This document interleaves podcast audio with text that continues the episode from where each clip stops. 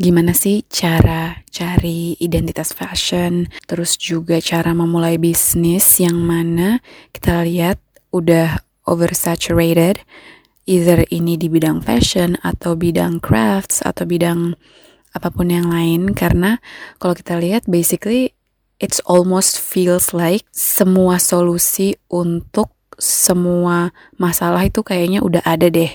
Terus di sini aku bisa masuk dari mana ya gitu kan? Karena aku aku sendiri pun kayak gitu. Waktu aku mau memulai bisnis aku pikir waduh ini masih ada celah nggak ya yang bisa aku masukin? Masih ada pasar yang belum di serve nggak ya? Tapi aku pernah dengar salah satu podcast dia itu salah satu coach bisnis bilang dari US dia bilang dengan semakin berkembangnya manusia semakin berkembangnya kebutuhan kita kayak semakin kompleks. Nah, jadi akan semakin banyak masalah baru, aka masalah baru yang harus dikasih solusinya dan memang menjadi semakin spesifik sih, semakin dalam gitu ya.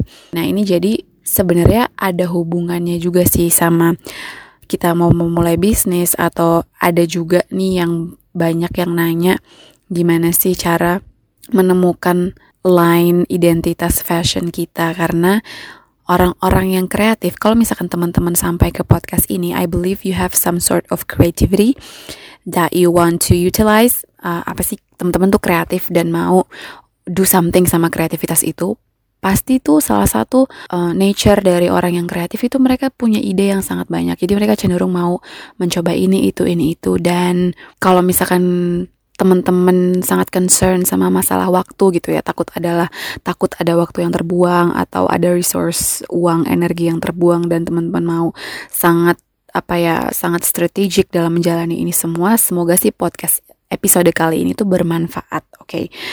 jadi intinya itu adalah jadi mem membuat identitas di bidang fashion itu aku bisa melihat kurang lebih sama sama ngerunning bisnis gitu ya, memulai bisnis. Aku di sini ngomongin bukan ngomongin ini tuh bukan sebagai apa ya bisnis coach atau orang yang sangat-sangat expert di bidang bisnis, tapi ini solely dari pengalaman, dari learnings, dari informasi-informasi yang aku konsum over the years selama bertahun-tahun. Oke, okay, jadi gini, sebenarnya tuh pada dasarnya, oke okay, kita mungkin bisa belajar banyak gitu ya tentang kenapa alasan kenapa orang membeli sebuah produk misalkan dari faktor emosi, faktor function, lalala banyak gitu ya. Tapi sebelum kita masuk ke bagian-bagian yang fancy itu, ada tiga hal yang mau aku bener-bener tekenin gitu ke teman-teman semua dan ini berdasarkan pengalaman aku, pengalaman yang memakan banyak energi, banyak waktu, banyak uang, banyak modal yang hopefully sih uh, apa ya bisa jadi pelajaran untuk kita semua gitu. Jadi teman-teman nggak perlu harus ngelewatin itu semua, langsung aja dengar dari cerita aku ini. Yang pertama yang mau aku tekankan itu adalah dalam memulai bisnis atau mencari identitas fashion, identitas bisnis apa pun itu that one thing yang teman-teman mau create itu ya. Yang pertama itu adalah market fit. Kalau misalkan kita lihat penjelasannya di sources mungkin ada yang masih bingung atau gimana tapi itu intinya adalah produk kamu itu tuh bisa dipakai orang nggak gitu. Ada nggak sih market untuk produk kamu itu ada nggak sih kelompok konsumen yang masih bisa kita serve sama produk kita? Ada yang beli nggak sih produk kita? Ini tuh untuk satu ini tuh untuk audiens tertentu nggak sih? Atau bahkan nggak ada orang yang apa ya eh, bisa menemukan produk ini bermanfaat? Apakah Gak ada orang yang bisa pakai produk ini, entah itu karena mungkin kurang spesifik atau bahkan terlalu besar. Kita mau mencoba untuk berbicara ke banyak orang, tapi akhirnya malah nggak berbicara ke siapa-siapa gitu kan. Jadi kayak market fit ada nggak sih pasar yang bisa menyerap produk kita itu? Di sini sih aku nggak bakal terlalu apa ya bilang ini tuh harus produk yang yang apa sih yang mengikuti blue ocean strategy yang sangat-sangat baru yang atau yang sangat-sangat baru atau yang atau yang bah, atau yang mungkin udah udah banyak di pasaran aku nggak nggak itu sih sangat-sangat ter, terserah dari teman-teman gitu ya. Cuma apa yang harus kita pikirkan? Apakah ada orang yang akan memakai baju ini? Eh ya contohnya baju ya.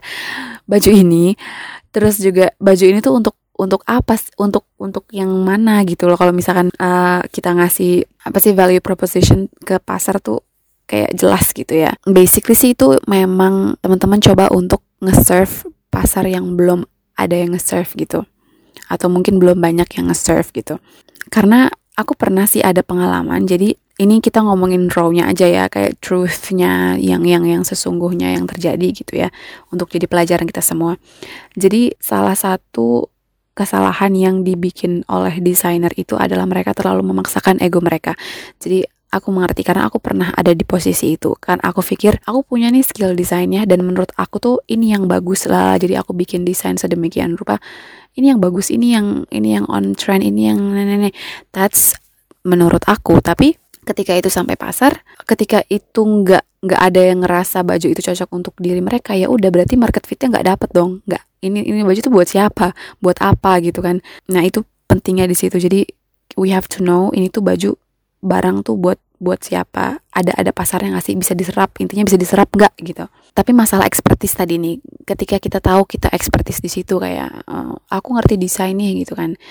Menurut aku baju yang bagus ini sebenarnya gini ada salah satu cara yang teman-teman bisa lakukan. Yang pertama itu adalah untuk pragmatisnya ya kasih konsumen kita apa yang mereka inginkan give them what they want Terus juga nanti ketika teman-teman udah expand, udah besar, udah berkembang gitu ya, udah ada audience, show them what they need, tunjukkan apa yang mereka butuhkan.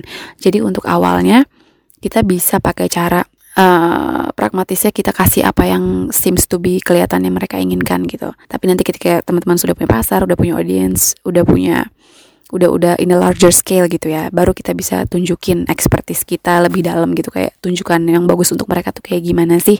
Tapi itu tadi teman-teman juga harus ngelihat kembali audiensnya itu kayak gimana targetnya pasarnya itu kayak gimana gitu. Nah terus itu kan tadi yang pertama market fitnya kan.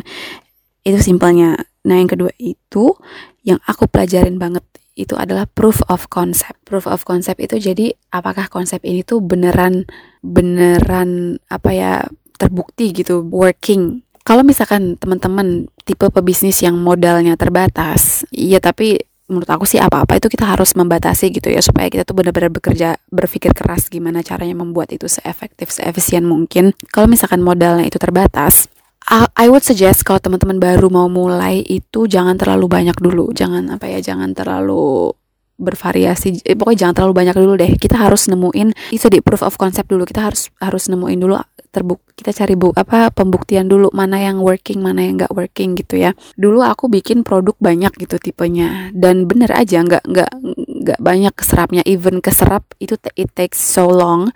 Per, apa turnover dari inventory-nya ITO inventory turnover ya itulah. Itu sangat lama. Nah itu kan jadi satu pelajaran gitu ya. I would suggest gini yang I would suggest gini jadi teman-teman tuh bikin produk tuh simple aja dulu gitu. Misalkan kalau dari bisnis model aku yang baru nih aku tuh simple banget. Jadi aku bikin satu produk dulu nih kayak uh, gak macam-macam lah pokoknya satu gitu kan. Terus nanti ketika aku lihat nih is it working? Apakah ini ada yang beli? Ya kan kita dipromosiin pakai even pakai yang organic advertising sama yang paid advertising sama yang bayar gitu ya. Contohnya Facebook Ads, Instagram Ads itu aku pakai. Tapi ada juga yang organik. Ini ini bisa satu topik sendiri ya yang kita omongin nanti. Kalau misalkan teman-teman mau let me know lewat Instagram. Oke okay, jadi aku coba jual satu barang nih yang yang nggak usah rame-rame lah satu tipe misalkan satu tipe aja gitu. Terus udah nih ternyata eh kok cepet habisnya ya? Ternyata ya udah berarti aku bisa mulai untuk lebih apa entah itu skalanya dibesarkan atau aku coba mulai untuk diversifikasi tambah jenis produk yang lain yang sejenis gitu. Dengan catatan aku udah tahu nih apa target aku tuh siapa barang aku tuh apa jenisnya tuh apa.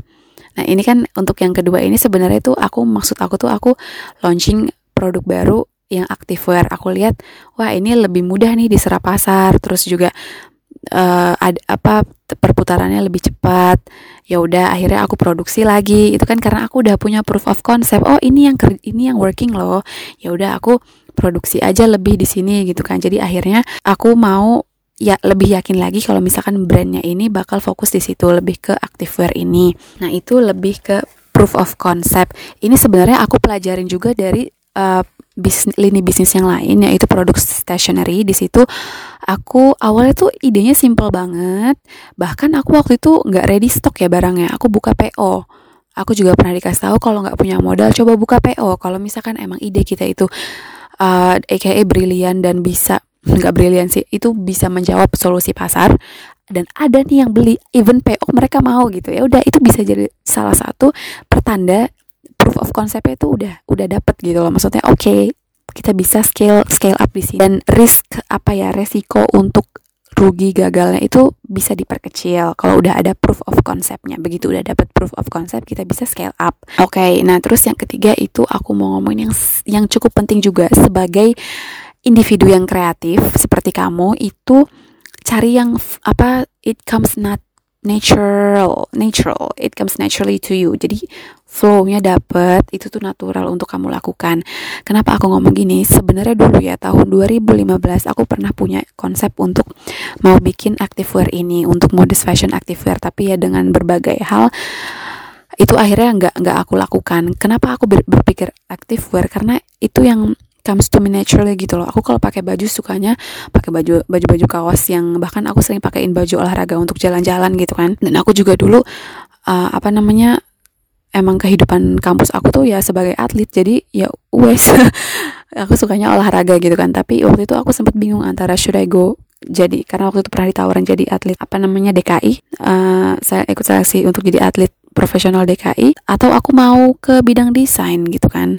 Karena waktu itu aku juga suka desain mau lanjut sekolah di sana jadi ya udah um, kenapa harusnya aku tahu sih di situ tuh kenapa aku nggak pilih perpotongan itu gitu. Nah, mungkin bisa dilihat juga ke teman-teman mungkin yang what comes naturally to you ya itu perpotongan apa dan apa yang teman-teman suka gitu yang jadi passion teman-teman. Tapi menurut aku sih tetap harus kita lihat tadi yang market fitnya satu. Terus proof of conceptnya dua. Sama ini yang ketiga adalah apa yang uh, ter, apa ya yang feels natural ke teman-teman. Apa yang berasanya tuh enak gitu dijalaninnya buat teman-teman sebab karena teman-teman orang yang kreatif. Teman-teman butuh itu ya what they call passion gitu. Terserah orang kalau menurut aku ya terserah orang mau bilang passion comes later. Yang penting tuh money money money bisnis bisnis bisnis oke okay, itu mungkin untuk orang lain. Tapi untuk orang-orang kreatif menurut aku sangat penting masalah flow ini jadi ya itu sih dari dari aku teman-teman baiklah teman-teman semuanya ini sebenarnya sih singkatnya ini adalah cerita untuk gimana sih caranya menemukan identitas fashion atau gimana sih caranya memulai bisnis di bidang kreatif, industri kreatif, atau mungkin ini juga bisa diaplikasikan somehow di project-project lain dalam kehidupan teman-teman yang I hope semoga bermanfaat. Kalau misalkan ada pertanyaan silahkan kontak di Instagram aku alkansas atau ada pertanyaan saran topik ya. I will see you in the next episode. Thank you for sticking with me until the end of this audio podcast. Love you so much. Ciao.